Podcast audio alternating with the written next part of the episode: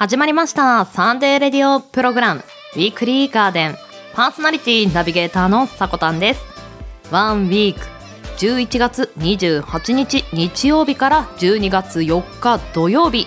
この1週間分の情報のお届けとなってます。今週の記念日の担当はなんとゲスト会でございます。鈴健さんがいらっしゃいました。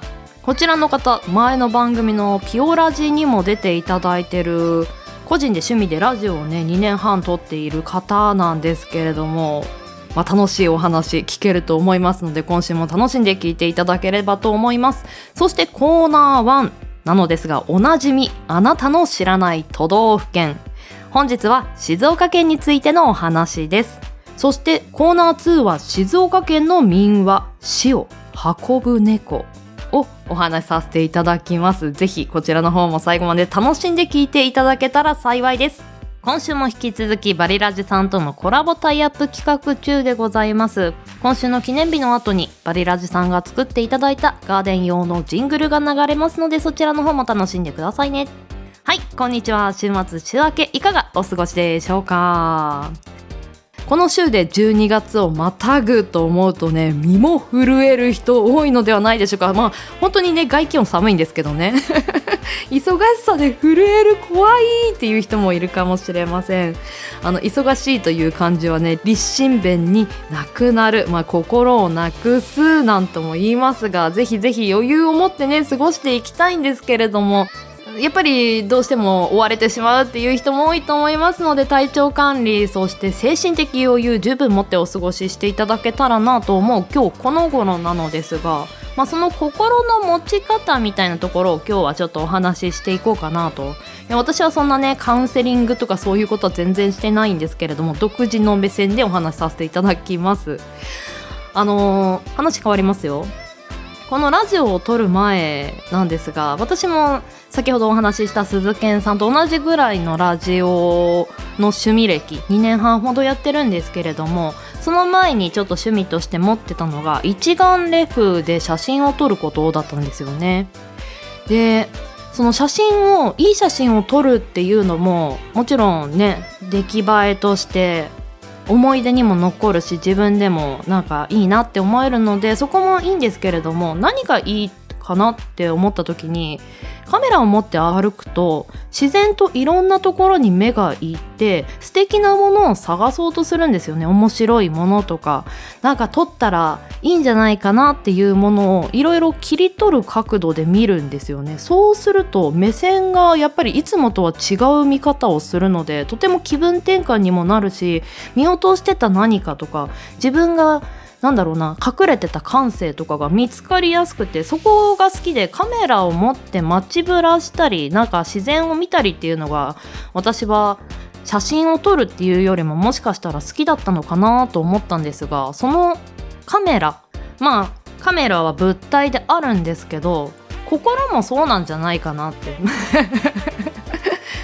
その優しい気持ちとかなんかあったかくなるようなものというか心の具合で見え方ってすごく変わってくるじゃないですか。で忙しくなればなるほどそのなんだろうな心の形ってどうしてもなんか硬くなってくる気がするんですよね。なのでこの硬くなった気持ち硬くなる前にほぐしていくことが大事だと思いますしそれって日常的にきっとたくさんあると思うんですよ。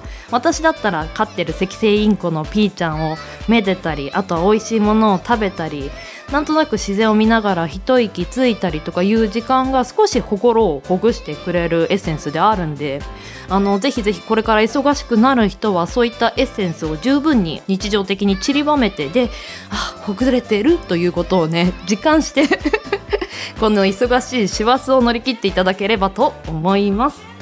では毎週日曜日 AM10 時今週の記念日のクロストークを中心に。週替わりのショートコーナーやゲストやコンテンツイベントなどをレコメンドするコーナー。そんなあなたの耳へ届ける45分から1時間のラジオ番組です。音声配信アプリスプーンスタンド FM インターネット視聴サービスのポッドキャスト YouTube さまざまなプラットフォームで配信中。提供はウィークリーガーデン制作部およびサコメン有志にてお届けしております。それでは今週もウィークリーガーデンオープン。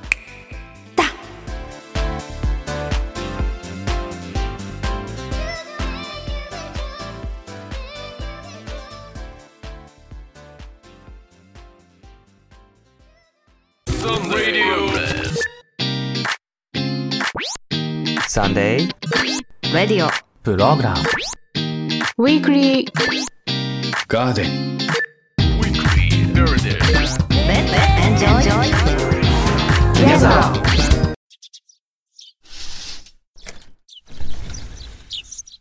さ今日は何しよっかな？おガーデンアップされてる。なのは、エノスイクラゲの日でございます。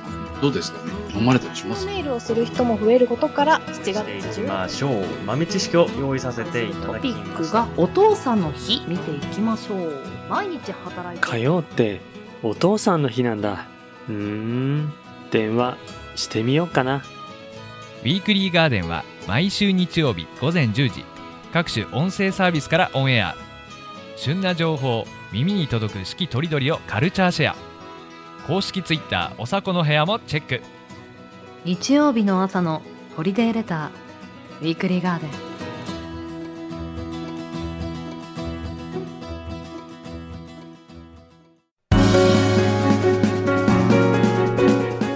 11月28日日曜日から12月の4日土曜日今週の記念日です。こちらは一般社団法人日本記念日協会のホームページに記載されている協会に登録された記念日を紹介していきます。今週全体の項目数は60項目でした。担当は私さこ担当。鈴健です。よろしくお願いしますはい今週はゲスト会となりました来ていただきました鈴健さんですあーどうもどうも皆さんおはようございます。鈴健でございます。ちょっと軽く自己紹介いいですか？あはい。えー名前鈴健と申します、えー普段はですね、えーミッドナイト番外地というですねもうこの番組とは対局の、えー 夜の、えートーク番組風ラジオポッドキャストを配信しておりますはい。よろしくお願いします。ラジオ歴はちなみに何年ぐらいになる？そうですね。もうかれこれ2年半ぐらいになりますかね、うんうんうんうん結構私もラジオと向き合い始めたからは多分鈴研と同じぐらいの年数な気がするんだよね。あそうでしたっけ？うーん。あのお。コミュニティ FM でやってた時はもう本当にただキャラで喋ってただけだから。ラ ジオっていうことをちゃんと考えて自分でコンテンツを作り出したのは多分鈴研と年数というかその月日一緒な気がする。あそうだったんですか。そうですね。えー、同期だったんですかまさかの。うんね今日は同期同士。いやいやいやまさこね本当よろしくお願いします 後輩感。いやけど鈴研本当にねおしゃべりがうまいですからねいやいやいやそうそうそう そんなことはねうん ねうんなないです。うんよ。うん。いやーあのハードル上げてお互いハードル上げて頑張っていきましょうか。頑張りましょう。怖いなこれ。はいでは参ります。11月28日日曜日協会が制定した記念日の項目数は10項目です。この中からチョイスしたトピックがいい地盤の日。ほう。うん、見ていきましょう。公平な立場で地盤の調査分析を行う地盤ネット株式会社さんが制定されています。その土地の由来や地盤の正しい知識を持つことで地震や水害などの被害を最小限に抑えることから安心して生活できる住環境について考える機会を持ってもらうのが目的です日付は11と28で「いい地盤」と読む語呂合わせから11月28日本日に制定されていました。はほう。いはいはい。地盤について普段お話しすることとかさ あまりないですよね。ないです。あの実はこの日ねすごく話しやすそうな猫と人の日とか綺麗な髪、いい艶の日とかフランスパンの日とかね、洗車の日とか、全然食いつきやすい話しやすそうなトピックスあったんですけど、はいはい。うん、一番ちょっと話しにくそうな なんで？なんでよ？いやあの同期なんで。いや理由になってるのかなそれ。同期だから自慢の話を選ぶ あのなかなか話しづらいかなって思って。うん。話しづらいです。でそこで、まあ、鈴賢先生のちょっと開始はどんなんでくるかなって。なるほどね。はい、鈴賢さん地盤については何か？地盤について何か？ってまあそうですね。まああの僕が住んでるのがあの、まあ千葉なんですけどはい。最近ねあの千葉を震源にする地震が多いんですよ、ああはいはい。でなんか1回は本当に僕の家から自転車で15分ぐらいのとすぐそこのとこではいはい。あの地震あったりとかして、えー。もう震源地がそこみたいなことがあったので。はいはいはなのでちょっとね、まあ、怖いというかなんか大地震のい前兆なんじゃないかなってやっぱり思っちゃうんで。まあ以前よりかは、まあうん。じ地盤というかねなんか、まあここは安全じゃないかなとか、まあ、本当に地震が起きたら、こういうとこ逃げた方がいいのかなっていうのはまあ今までよりはちょっと意識はするようになりましたけどね。なるほどいやいい地盤の日からどう話展開させるかっていうところで私も多分ハザードマップに持ってくなって。すげえ試されてるわなんか。怖っ。こんな番組でしたっけ？日曜日の朝から。鈴剣仕様ですよこれはいや他の人ゲスト来なくなっちゃうからね。こんなみたいな。もっと優しいはずなんだけどなあもちろんもちろん。あの相手猫とか好きそうだなって思ったらちゃんと猫の日とかねあの話しやすいの。ない。いやいやいや鈴剣仕様で。なんでこんなハードモードなんだろうな。はい続き続いての日。ちょっとね笑いすぎて喋れてないんですけどあの次の日行きましょうか。11月29日月曜日です。協会が制定した項目数は12項目。この日に紹介するトピックがいい文具の日。ほう。文具の価値を高める文具営業を手掛けるネクストスイッチ株式会社さんが制定されています。文具メーカー文具販売店文具ユーザーが文具についての活動を活発に行い多くの人に文具に興味を持ってもらうことが目的です。日付は11と29でいい文具と読む語呂合わせから制定されています。文具をプレゼントし合う日とするのが目標だそうです。ほう。うん、この1129ってかなりいい服の日とかいい肉の日とか、目立った記念日があるんですけれどもはいはい。ちょっとマイナーなところを引っ張ってきまなんでよもう。すげえなこの人。いやけどあの鈴木割と文具とか筆記用具とか好きなイメージがあったのよ。うん、あれ？ないない。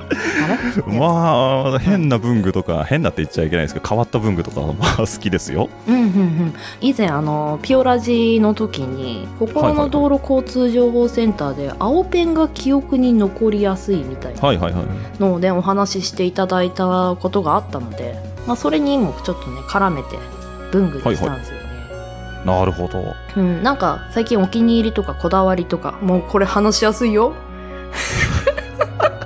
その一言がさ話しにくくさせるのよね。文具。まあはい。僕は仕事柄やっぱりあのメモ取ったりとかが多いので接客業なんで、うんうんうん。だから胸ポケットのところに常にちっちゃいメモ帳とあとはい。3色ボールペン、青と赤はいはい。と黒かな、のボールペンは常に挿してるんで、うんうんうん。まあ、割と頻繁に文具は使ってますし、うんうんまあ、あとは、まあ、先ほど言ってもらったんですけど以前にねここで、あのー青ペン学習法喋ったんですけど、まあ勉強する時も、まあ、その勉強法を高校の先生に教えてもらったんですけど、はいはいはい、はいまあ、個人的にもなんかそれがすごく自分にしっくりきてるんで今も勉強する、まあ、覚えたいとかっていう時は白い紙に青ペンで書いて勉強は結構してますね。あー確かにあの黒の文字って見慣れすぎちゃって青にした時に覚えるぞっていうなんかスイッチみたいなうんうん。の入りそうだよね。そうですね。うん、うん。うんうんうんはい。では次の日行きましょうか。おい。11月30日火曜日です、はい。教会が制定した記念日の項目数は7項目。この日に紹介するトピックがノーベンバーラブデーうん。はい。見ていきましょう印鑑ゴム印の制作名刺の印刷などを手掛ける。ビジネスコンビニのホーユー銀座店さんが制定されています。家族兄弟隣人仲間との友情を大切にして3人以上でパーティーを開き良き人間関係を築いてもらうことが目的です。日付は11月のノーベンバーの11は人が2人集まっている形であり支え合って生きる人の漢字の文字にも通ずること。傾けると入るという文字になります。30日の3は3人以上の意味で0は制定者がテニスが好きで0をテニス用語でラブと発音することから。この日に花束プレゼントや印鑑などを送ることで仲間を迎え入れて楽しい時間を過ごしてほしいとの願いからこのノーベンバーラブデー制定されていました。ほはいはいはい。まあ、この制定日からちょっとお話ししていくところであの、はいはい3人以上のパーティーを組むとか、まあ、そういはいうはい。グループ行動とかって、あの人によっては苦手だったり得意だったりすると思うんですけど、うはいはい。うん、鈴研ってどうなのかなっていうところでちょっと話してみたいなと思ってこの記念日もお。あの紹介したんですがどうですか？なるほど。うんうん。グループ行動ですか？そうですね。うん僕は苦手です。ズバーン。僕は苦手ですねもあーえなんで苦手だって思うの？うねなんで苦手だと思う？うん。なま3人ぐらいだったら、はいはいはい。あ大丈夫なんですけど、うんうん。もうなんですかねもう大人数、ああはい、はい、6人7人とか10人とかになってくるとうん。なんかこう苦手というか俺いらなくねってなっちゃうんですよね。あーなるほどね。なんかうん。3人とかだったら絶対それぞれにまあ役割とかあるじゃないか、まあ、仕事でも、まあ、例えば、まあ、今あまりできないですけど、まあ飲んでる時とかもこいつが話振る役とか、ああるじゃないですか。でもそれ以上になってくるとうなんかあ俺ここいなくてもいいんじゃないかなって思っちゃうんですよね。ね。なるほどね。いやなんかちゃんとそういうのをあんまりグループ行動が苦手で自分はこうですってなかなかみんな言わないじゃん掛けられたかなこれ。いやいやけどなんか聞けて新鮮だった。なるほどなと思って。僕はみんなわーって喋ってるところ、まあ、別に正直一人でポツンってやってわーみんな楽しそうってうん。一人でいるのは別に好きなんですけど、そこであれ鈴系なんか喋ってないなとかなんかこう気使われ出すとあごめんなさいじゃあいなくなりますみたいな感じになっちゃったりするんですよね。そうなのか。いやなんかやっぱちょっと違うね。なんだろう。リスナーの皆さん僕はこういう人間なんです。いやけど10人十色でいいと思うよ。本当に。いやなんか。わ大人のフォローありがとうございいやまあの聞けてよかったもん。本当に。ああそうなんだって思って。貴重なご意見でした。ありがとうございました。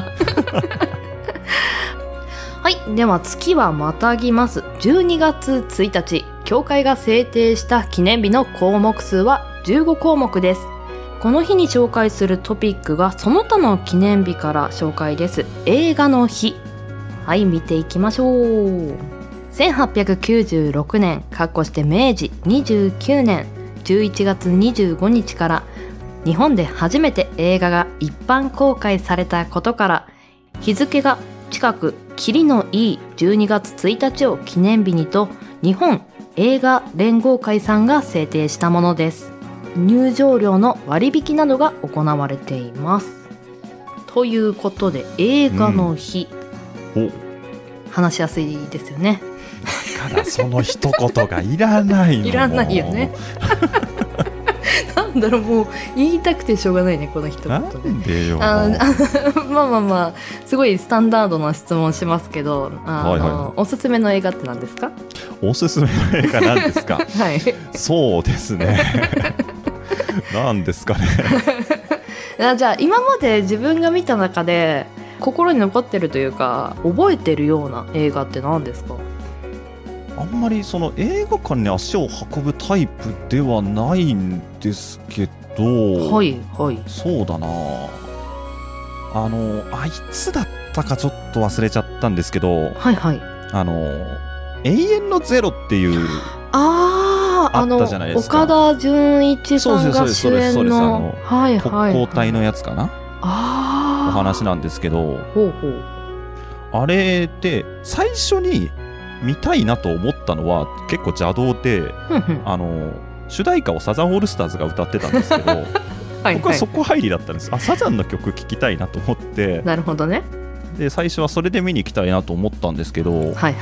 あれどういう気持ちの変化があったか忘れちゃったんですけどうん。ちゃんと小説を読んでから見に行こうかなと思って。へ結構分厚い小説なんですけど、うんうんで別にそこまで読書家なタイプでもなかったところをうん。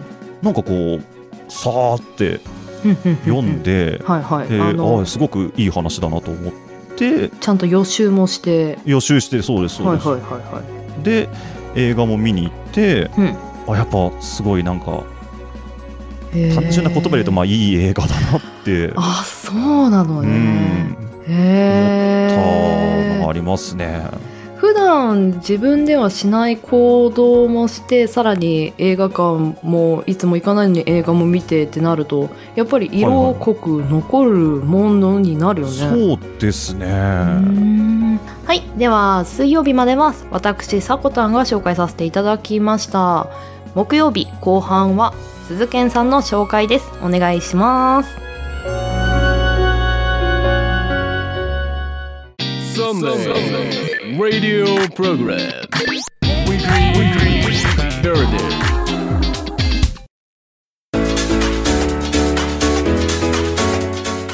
はいというわけでここからは私鈴健がお話ししていきます。お願いします。はいまずは12月の2日木曜日の記念日。協会が制定した記念日は全部で5項目です。この中で僕が気になった日はビフィズス菌の日でございます。ほい。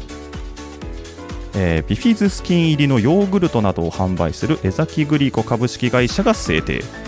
善玉菌の代表と言われるビフィズス菌入りの食品を食べることでお腹をいい状態に保ち健康を維持してもらうのが目的。日付はフランスの小児科医師のアンリ・ティシェ氏がパリの生物学会でビフィズス菌の発見を発表した日1899年12月2日からということでございます。はい。さあさこ姉さん腸活してますか？腸活。こっからカウンターだカウンやっべえ 腸活カウンター。腸活かけど1日1回ヨーグルトかヤクルトか、まあうん。乳酸菌と言われる例えばキムチとかあのまあ、納豆菌もそうだけど、まあ、ちょっと菌的なのは腸活っていうよりも菌活かもしれない。なるほど、はい菌活してます。筋活をしている。はい。どうですか？菌を取り始めてから健康面などなんか昔からそういう食生活だったのでなんか逆にあの変えないようにしてるっていう感じですね。ああなるほど。うん、あの実家にいるとやっぱり家族が多い分いろんな料理を食べる機会って多いじゃないですか、うんうんうん。品数も多いし。で一人暮らしになってあの減った時に金だけは取ろうみたいな。菌って言い方面白いな金ですからね。いい金。いい金。いい菌ですね。ちなみに鈴研もなんかビフィズス菌取ってますか？僕はもう毎日ほぼ成長剤なりその菌をねもう取ってますよ僕は。もうああじゃあ2人で金人間ってことですね。菌人間という新しいワードが出ましたけれど 金ラジオパーソナリティ。金ラジオパーソナリティ。どうも鈴健でございます。どうもさこたんです。なんだこのくだりは今度金金ラジオやりましょうか。金ラジオ僕はもう職業的にいくらでも語れますからね。ああちなみに鈴研の職業って何になるの？あ僕はあのドラッグストアであの薬の売人をやっております。売人？売人をやっておりま売人をやってる金ラジ。金パーソナリティが。す大丈夫か？これバンされないだろうな。いや健康的なラジオですよ。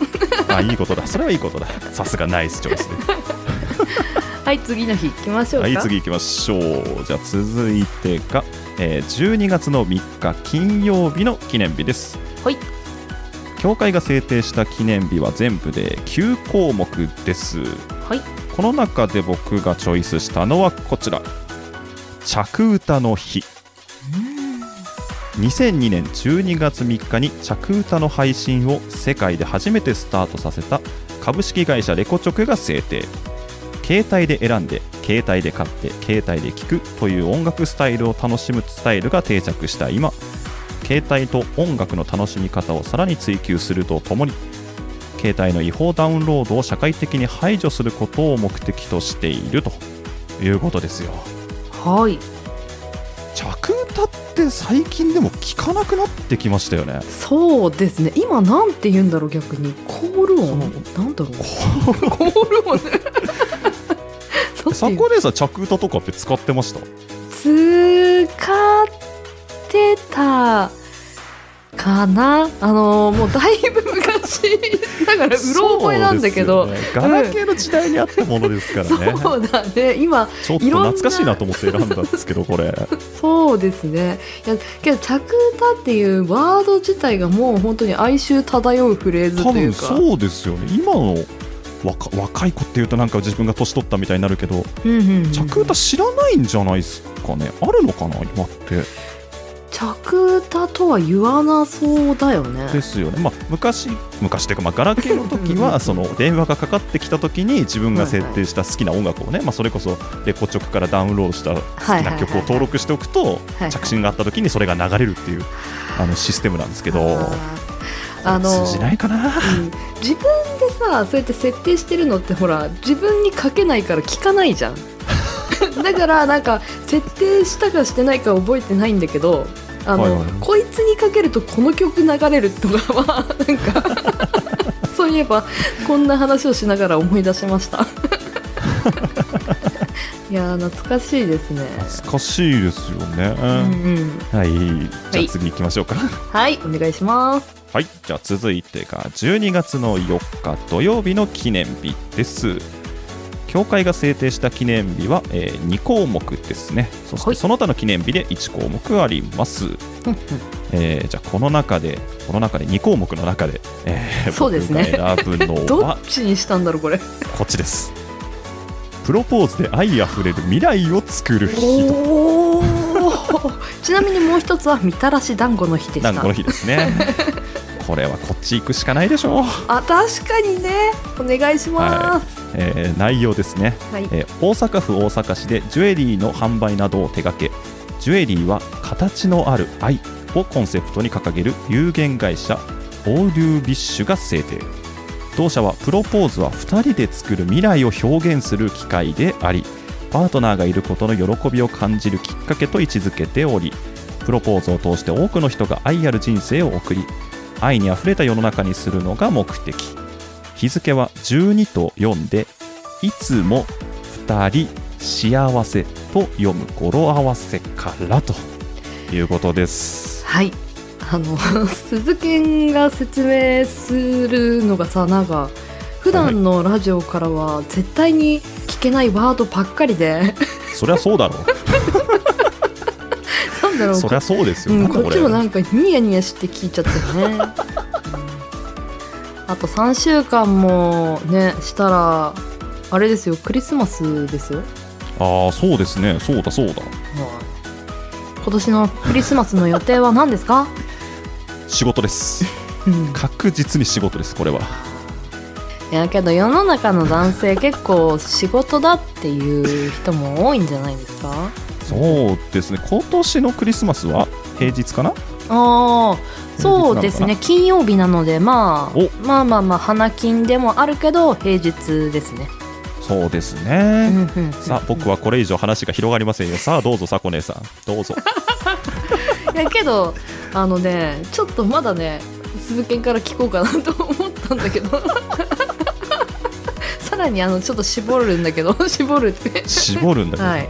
あのもし鈴研とクリスマスデートをするなら鈴研はどんなプランディングをするのか？はいどうぞ、僕とクリスマスデートをする？うんそんな勇者います？まあまああの世の中そんな勇者います？いますよ。きっといますよ。本当に？あどんなプランでやるのかなってすごい聞いてみたいけどね、えー。はい。えー何したいかな、でもうんもう大人ですからね。はい大人ですからね鈴研は。あでもい個人的にはでもやっぱイルミネーションとか見に行きたいなとは思いますね。ベタなんだね。うんべあじゃあ、えー大喜利かなこれは。いやいいよいいよいいよ。どうしますいいよ。人力車に乗って浅草を観光するとかでしますか？1週間早い初詣を浅草寺にてとか。ちょっと待って。あのデート相手ポカーンよずっとそれ。あーいやけどイルミネーションいいじゃないですか。ですですよね。ほら、うん。いいことなんだ、イルミネーション見て、うん。でディナー行きたいですよねそのままね。ああはいはいはい。ディナー。あ今ベタだなって思ってるんでしょいやいやいやベタが一番ですから。嘘つけよそのテンション。じゃあ彼女に何プレゼントするんですか、えー、何しようかな。うん。このセンスが問われるやつすごい嫌だななんか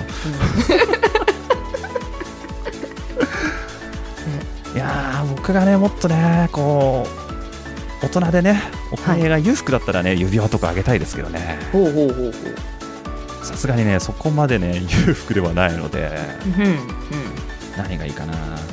何にしますか？ベッタにやっぱあでもどうですか？コートとかどうですか？コートとかそう身につけるもの。おおあそれはコートはいいと思う。うん、うん。じゃないですかね。コートとか、なんかこう身につけられるもの、うん。まあ本当にベタでいくので、まあ、バッグとか。ああ確かに。いやーねあのほらリスナーさんの中には鈴研と違ってちゃんとお相手がいる方もいるのでね皆さんぜひ。余計な一言が多いな 今日なんかな。皆さんぜひねあの参考にしていただければと思う。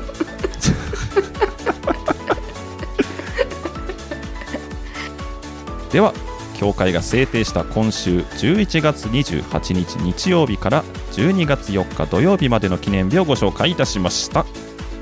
来週の今週の記念日の担当は地蔵さんとベウさんです、えーここまでの担当はさこ担当。鈴健でした。はい鈴研お疲れ様でした。あー疲れた。めっちゃ疲れた。超疲れた。お疲れさんどうどうでしたか？感想は。いやー疲れた。こんなにきっちり台本があるラジオなんて僕普段やってないから。あー。あの頭の中にあるエピソードをあの声で文字起こしするのと文字を読むのっていう作業、う違うよね。全く違いますよこれは。あいやー緊張した。ー また遊びに来てくださいね。いやーありがとうございました。はお疲れ様でした。いお疲れ様でした。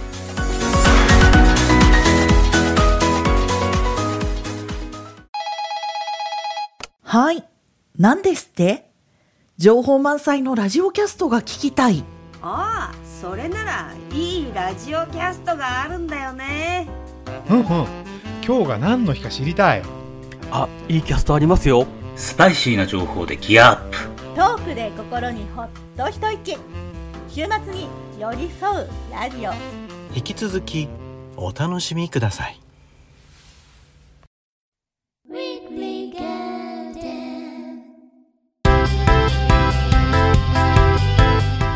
あなたの知らない都道府県。同じ日本に住んでいるのに違う風習や文化が各都道府県ごとにあったりしますよねこちらでは月に1回各都道府県ごと紹介していくコーナーです。さて11月はどの県になるのかな？早速参りましょう。本日ピックアップする県がこちら。静岡県。面積7777万キロ平方メートル。なんか縁起のいい数字ですね。ラッキーナンバーが続いてる。こちらは全国13位です。人口は約362万人。こちらは全国大体10位だそうです。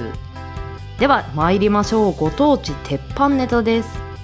埼玉県広島県とともにサッカー御三家と呼ばれるほど高校サッカーが地域に深く根ざしています。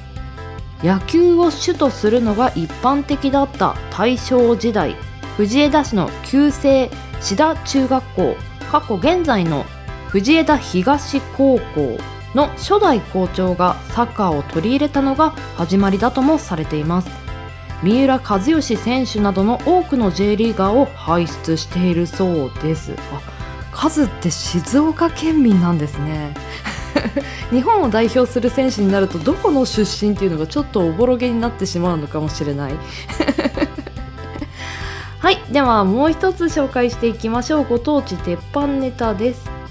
ファミリーレストランげんこつハンバーグの炭火焼きレストラン爽やかが静岡県では大人気だそうです。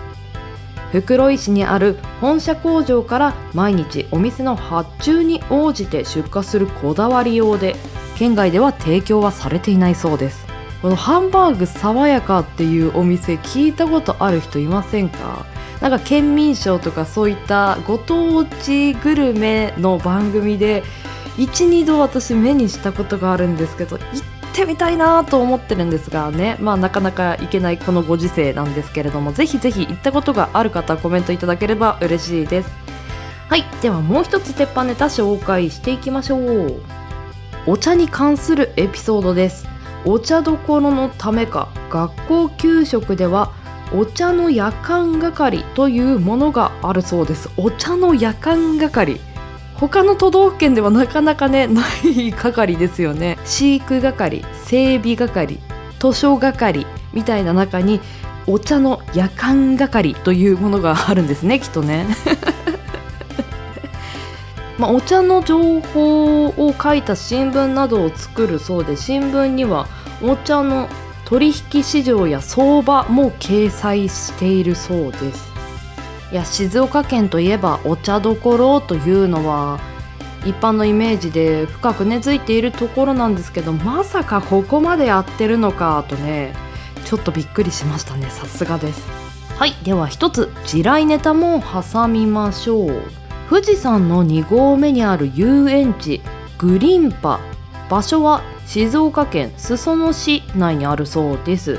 ここにシルバニアファミリーの世界を等身大にしたシルバニアビレッジという施設があるそうです。ここが濃霧になるとまあ霧が濃くなるとミステリーゾーンで怖いと話題になっているそうです。確かに霧がかったところに等身大のシルバニアファミリーが奥の方にチラチラと見えたら少し不気味ですよね。はい。では気になる県民性。見ていきましょう。県民性はだいたい3つに分かれているそうです。日本の東西の分岐点に位置するためどちらの文化や性質も受け入れられるおおらかさと開放的な気質が育ちました。全体的に温暖な気候の影響で穏やかでのんびりマイペースな人も多いそうです。ただ昔は駿河遠江伊豆の3つの国に分かれており地形も東西に長いので性格的には3つの地域で大きく異なる部分もあるそうです。この3つの地域見ていきましょう。まずは駿河と呼ばれた現在の中部エリアは気候も温暖で過ごしやすく人の従来も多かったので柔軟性があり人情深いタイプが多いそうです。対して西部の遠江は年中強い風が吹き温暖とはいえ厳しい環境を強いられることも多かったそう。それゆえ中部エリアには比べビジネスに関してはかなりシビアな一面もあるそうです。でさらにもう一つ伊豆地方は県内で最ものんびりしていてなおかつ消極的でもあるそうです。昔から伊豆地方の人は食べ物が底をついても自分から動かないほど受け身的な性質を伊豆菓子と揶揄されるほどでもあったそう。ほうほうはいではサクサク参りましょう。静岡県の全国1位。なんといってもお茶の生産量は全国1位です。全国シェアの4割を占めています。温暖な気候が栽培に適しており牧之原岩田原などが有名だそうです。おこれは意外でしたね。ピアノの出荷量出荷額も全国1位だそうです。出荷量は約3万5000台。出荷額は約182億円で全国随一だそうです。生産工場も他の県と比べて多くあるそうですほう。静岡県でピアノっていうイメージあんまりなかったですけどね。へえ意外でした。さらにここは知ってる人が多いでしょう。桜エビの漁獲量も全国1位です。透明感のある美しい桜色をした桜エビは駿河湾の特産品です。漁が開始されれば富士川の河川敷は桜エビの天日干しが敷き詰められ真っ赤に染まっているそうです。あー綺麗でしょうね。風物詩なんでしょうね。静岡県の特産品がちょっと全部美味しそうだったのでご紹介させていただくんですけれどもまずはお茶そして温室メロン温州みかんわさびカツオマグロ桜エビしらすうなぎオートバイオートバイ？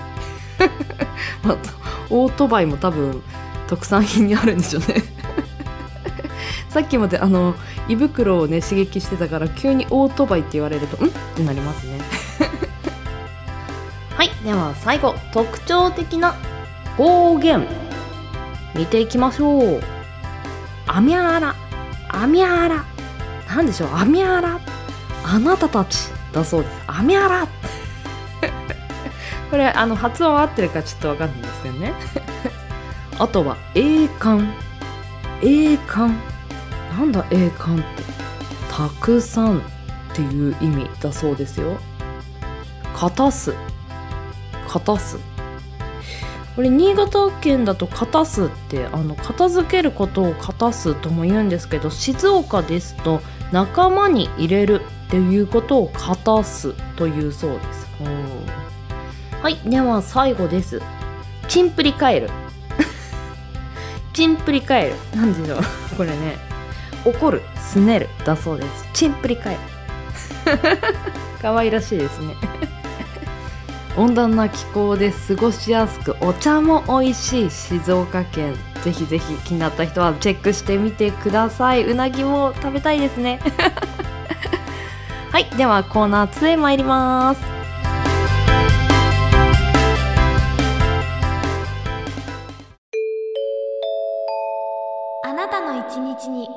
加えてほしいラジオキャストがあります。Spoon New Radio Program, Variation Radio. バリラジ。10人のスプーンパーソナリティが平日の夜にお送りするラジオキャストプログラム。移動のお供に作業のお供に。個性豊かな10人のパーソナリティがあなたの日常に寄り添うラジオをお届けしますあなたの好きがきっと見つかる。バリラジ。平日夜21時キャストアップ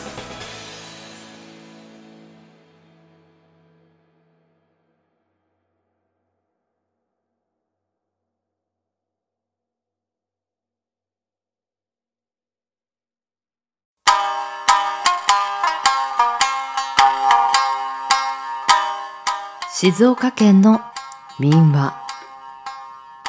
死人を運ぶ猫。昔々駿河の国に善十寺という小さな寺がありました。寺には和尚さんと小僧さんの他に年老いた一匹の猫しかいません。お参りに来る人もめったにいないため和尚さんと小僧さんは暇さえあれば猫を可愛がっていました。ある時、信州の知り合いから法事の手伝いに来てくれと頼まれたので、和尚さんは小僧さんを連れて出かけることにしました。猫よ、しっかり留守番を頼んだぞ。和尚さんは猫が食べ物に困らないよう、たくさんの餌を用意してやりました。信州に出かけた二人が峠の茶屋で一休みしていると、下の方からスルスルと貨車が登っていくのが見えました。この貨車というのは死んだ人を地獄へ運ぶ乗り物だそうです。和尚さんと小僧さんがびっくりして中を覗くと貨車には痩せたおじいさんが乗っています。あの年寄りが何をしたか知らんが、地獄送りとはあんまりじゃ。気の毒に思った和尚さんが思わず手を合わせてお経をつぶやくと、なんと貨車が空の途中で止まったではありませんか。まさか自分のお経にこんな力があったとは。和尚さんは茶屋の主人に尋ねました。今日、この村で葬式のある家はありませんかな？よくご存知で、実はこの峠の下の屋敷でおじいさんの葬式があります。やはり。和尚さんは貨車を指さしました。その指先を見た主人は目を丸くして驚きました。あ、れは？あれはな、死人を地獄へ運ぶ貨車というものだ。なるほど、話には聞いていましたが、主人はこの和尚さんを偉いお坊さんに違いないと思いました。ところで、あのおじいさんは地獄へ送られるような人だったのですか？そうですな、あのおじいさん、若い頃は散々悪いことをしたそうですから。でも年を取ってからは仏のおじいさんと言われるぐらいでして、私もいろいろとお世話になりました。お坊様、なんとか極楽へ送ってやるわけにはいきませんかね。ふむ、これもなんかの縁。ご主人、すまないがあのおじいさんの家に案内してもらえんかなあ、はい。主人は、和尚さんと小僧さんを連れて峠の下のおじいさんの屋敷へ行きました。和尚さんが門の中へ入っていくと、庭の真ん中に棺桶が置いてあり、村のお坊さんがお経をあげていました。お経が終わるのを待ってから、和尚さんが言いました。残念ながら、その棺桶に死人は入っておりませんぞ。お経をあげていたお坊さんがムッとして、和尚さんを振り返りました。何を言うか、夕べ間違いなく入れたのだ。家の人たちも腹を立てて、どこのお坊さんか知りませんが、変な言いがかりをつけないでください。と言います。ですが、和尚さんは首を横に軽く振ると、疑う気持ちはわかるが、とにかく中を確かめてみなさい。というので、家の人たちが念のため、棺桶の蓋を取ってみたら、中は空っぽでした。ど、どうして？村のお坊さんも家の人たちも集まっていた村人たちもびっくりです。ここはわしに任せなさい。和尚さんは進み出るとゆっくりとお経を唱え始めました。すると空の上からゆっくり貨車が降りてきておじいさんの死体を棺桶に戻すと再び空へ登っていったのです。あまりの不思議さに誰一人声を出す者はいませんでした。和尚さんが静かに言いました。これで大丈夫。もう地獄へ送られることもあるまい。家の人たちはすっかり喜んで和尚さんにたくさんのお礼をしました。和尚さんと小僧さんはおじいさんを年頃の方に葬ると、知り合いの家へと旅立っていきました。さて、茶屋の主人から話を聞いた村人たちはいよいよ感心して、一体どこの和尚様だろうと調べて、駿河の国の善隆寺という和尚さんだということが分かったのです。さあ、それ以来善隆寺にはお葬式を頼みに来る人が多くなり、おかげで寺は生えていきました。ところで、あの貨車ですが、あれは和尚さんの可愛がっていた猫が恩返しのために貨車を操っていたということだそうです。おしまい。コーナー1の静岡県の紹介から静岡県の民話またお話しさせていただきました。タイトルで死人を運ぶ猫と言っていたのに猫全然出てこないじゃんと思いながら私もお話ししてたんですけれどもまさか最後にちゃんと猫ちゃん出てまいりましたね。猫の下り顔というのがちょっとね想像できますよね。動物にも人にも親切にしておくのが一番いいのかもしれません。では、エンディングへ参りましょう。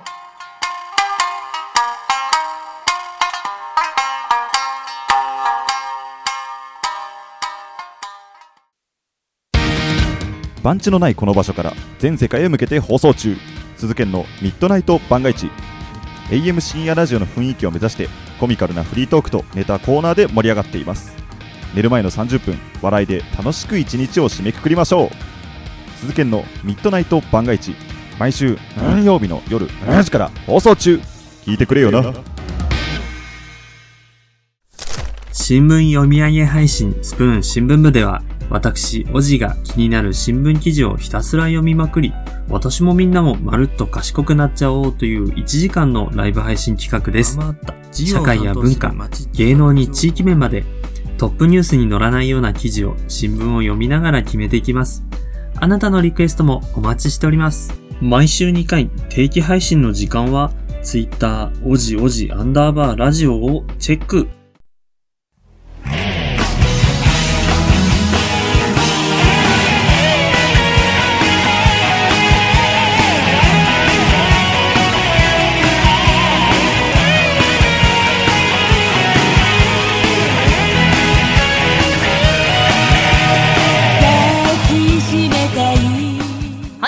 本日もクロージングのお時間です。ウィークリーガーデンシャープ 22CM の提供は音声配信アプリスプーンよりコラボタイアップ中のバリラジさんの CM そして本日ゲストで登場していただいた鈴賢さん。そしておじいさんの CM 流させていただきました。詳しくは番組公式 Twitter アカウント名おさこの部屋にて発信してますので要チェック。さらに番組ではお便りを募集しています。Twitter アットマーク 4KTORIDORI 4KTORIDORI 四季とりどりの固定ツイートに投稿フォームが設置されていますのでそちらの方からお待ちしております。はい今週で12月に入りますがぜひぜひ温活の方進めてくださいね。体を冷やすとすぐ風邪ひいてしまいますからねこの時期ね。はい先週いただいたコメントを開始していこうと思います。コビンさんからメッセージ届きました。ありがとうございます。いいフォローの日が興味深かったです。年を取ってから SNS が復旧した世代なので翻弄されないよう渡り歩いていきたいと改めて思いました。あの先週ね SNS に関するお話を今週の記念日の中でふみちゃんとベウさんがしてくれてましたね。SNS ってやっぱりなんだろう。自分なりにやっててうまくいく人もいれば読み間違えてなんとなく距離感を間違えてしまってるのかなとなんかちょっと悩んでしまう時とかもありますよね。最初からうまくいく人はまあうまかったっていうだけでね。あの他のなんか考えながらやっていくっていうことは全てにおいて通ずるところなのじゃないのかなとも思うので自分のいい距離感っていうのを探していくべきですよね。山田正樹さんからもコメントいただいてます。ありがとうございます。最近ウイスキーばかりでワインを久しく飲んでないのです。たまには買ってみようかなと先週ねあのワインの豆知識を聞いて思ってくれたそうですね。いいじゃないですか。この時期ね赤の飲み物って映えますよね。白もねもちろん透明感があって素敵だと思います。ぜひぜひ飲んでみてください。番組ではメッセージの方も募集していますのでぜひぜひコメントいただければと思います。では人生に花と緑を楽しむひとときを。ここまでのお相手はさこたんです。この番組の提供はガーデン製作部およびサコメン有志の提供でお届けさせていただきました。皆さんよきウィークリーを。